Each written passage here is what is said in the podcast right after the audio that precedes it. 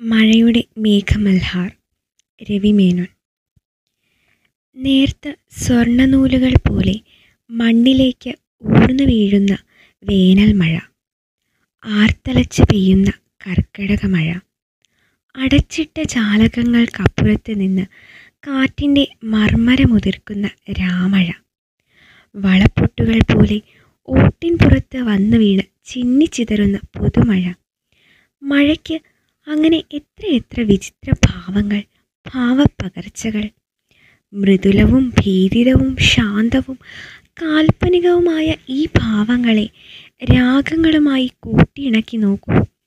മഴയുടെ അലൗകിക സംഗീതം കേൾക്കാം.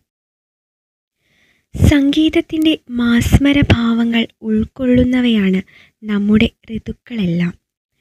ഋതുക്കളിൽ നിന്ന് സംഗീതവും ഏറെ കടം കൊണ്ടിരിക്കുന്നു. പല ഹിന്ദുസ്ഥാനി രാഗങ്ങളുടെയും പേരുകളിൽ പോലുമുണ്ട് പ്രകൃതിയുടെ സ്വാധീനം. പഹാടി ബസന്ത് ബഹാർ മേഘ് മൽഹാർ. കർണാടക സംഗീതത്തിൽ അമൃതവർഷിണി എന്നൊരു രാഗമുണ്ട്. മഴയുടെ ആത്മരാഗമാണ് ഇതെന്ന് പണ്ഡിതർ പറയുന്നു. ചിത്രാംബരിയുടെ ഈ ജന്യരാഗത്തിന്റെ സൃഷ്ടാവ് മുത്തുസ്വാമി ദീക്ഷിതരാണെന്നാണ് ചരിത്രം. മധുര മീനാക്ഷി ദർശനം കഴിഞ്ഞ് എട്ടയാപുരത്തെ സഹോദര ഭവനത്തിലേക്കുള്ള യാത്രാമധ്യേ ദീക്ഷിതർക്ക് വരൾച്ച ബാധിച്ച ഒരു ഗ്രാമത്തിലൂടെ കടന്നു പോകേണ്ടി വന്നു. മഴയും വെള്ളവുമില്ലാതെ ദുരിതമനുഭവിക്കുന്ന ഗ്രാമീണരുടെ സ്ഥിതിയിൽ മനമലിഞ്ഞ ദീക്ഷിതർ വഴിയോരത്തെ വൃക്ഷത്തണലിലിരുന്ന് അമൃതവർഷിണി രാഗത്തിലുള്ള ആനന്ദാമൃത ആനന്ദാമൃതാകർഷിണി എന്ന രാ കീർത്തനം പാടി. കൃതിയുടെ അനുപല്ലവിയിൽ വർഷയ വർഷയ എന്ന ഭാഗമെത്തിയപ്പോഴേക്കും മഴ കോരിച്ചൊരിഞ്ഞുവെന്നാണ് ഐതിഹ്യം. അമൃതവർഷിണിയുടെ ആത്മാവറിഞ്ഞ സംഗീതകാരന്മാർ വേറെയുമുണ്ട്.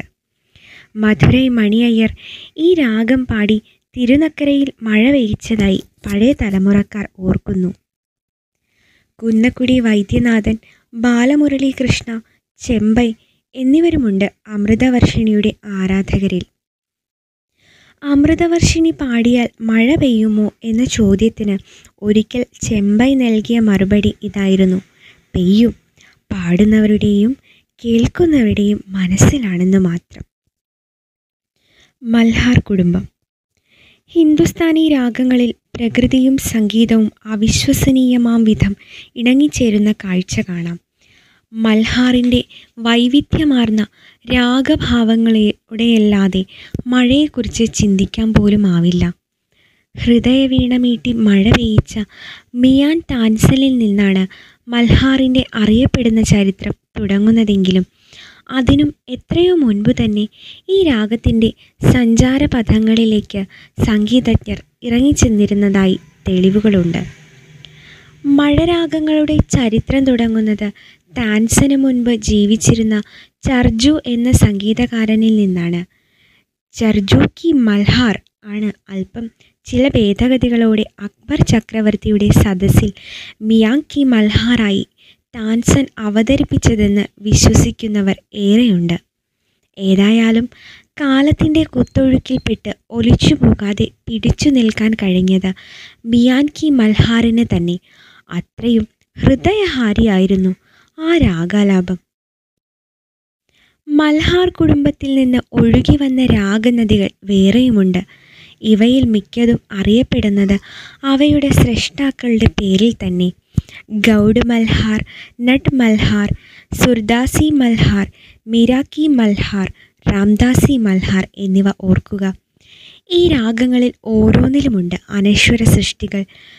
രാംദാസി മൽഹാരാഗത്തിൽ ഛായി ഭദ്രാകാരി എന്ന ഗാനമാലപിച്ച ഉസ്താദ് അമീർ ഖാൻ സാഹിബിനെ പോലെ മഴയുടെ ലോലഭാവങ്ങൾ ഇത്രയും ഹൃദയസ്പർശിയായി ആവിഷ്കരിച്ച സംഗീതജ്ഞർ അപൂർവം. പണ്ഡിറ്റ് ഭീംസൻ ജോഷ് ജോഷിയുടെ മിയാൻ കി മൽഹാറും അമീർ ഖാൻ സാഹിബിന്റെ മേഘമൽഹാറും കേവലം ആലാപനങ്ങളല്ല. ശ്രോതാവിനെ ആത്മീയ ഭൂതിയുടെ മഴപ്പെയ്ത്തിലേക്ക് ഇറക്കി നിർത്തുന്ന അപൂർവങ്ങളാണ്. പണ്ഡിറ്റ് പന്നാലാൽ ഘോഷിന്റെ പുല്ലാങ്കുഴലിൽ നിന്ന് ഉതിരുന്ന മിയാൻ കി മൽഹാറിനെ ദൈവികം എന്നാണ് പണ്ഡിറ്റ് രവിശങ്കർ വിശേഷിപ്പിക്കുന്നത്. മനസ്സിൽ മധുമാരി പെയ്യുന്ന സംഗീതാനുഭവം തന്നെ. മൽഹാറിന്റെ സൂക്ഷ്മഭാവ വൈവിധ്യങ്ങൾ ഉൾക്കൊണ്ട വേറെയും സംഗീതകാരന്മാരുണ്ട്. സുർശ്രീ കേസർ ഭായ് കേർക്കറും ഉസ്താദ് ഫയാസ് ഖാനും ഖാൻ സാഹിബ് മൗഡ് മൽഹാറിന്റെ വക്താക്കളായിരുന്നു. സരോദ് ചക്രവർത്തി ഉസ്താദ് അംജദ് അലി ഖാന്റെ പ്രിയരാഗമാണ് ദേശ് മൽഹാർ ഷാജഹാൻപൂർ ഖരാനയുടെ വക്താവ് പണ്ഡിറ്റ് രാധിക മോഹൻ മൊയ്ത്രയും ശിഷ്യൻ പണ്ഡിറ്റ് ബുദ്ധദേവ് ദാസ് ഗുപ്തയും നട്മൽഹാർ സുൽമൽഹാർ രാഗങ്ങൾ അനശ്വരമാക്കി.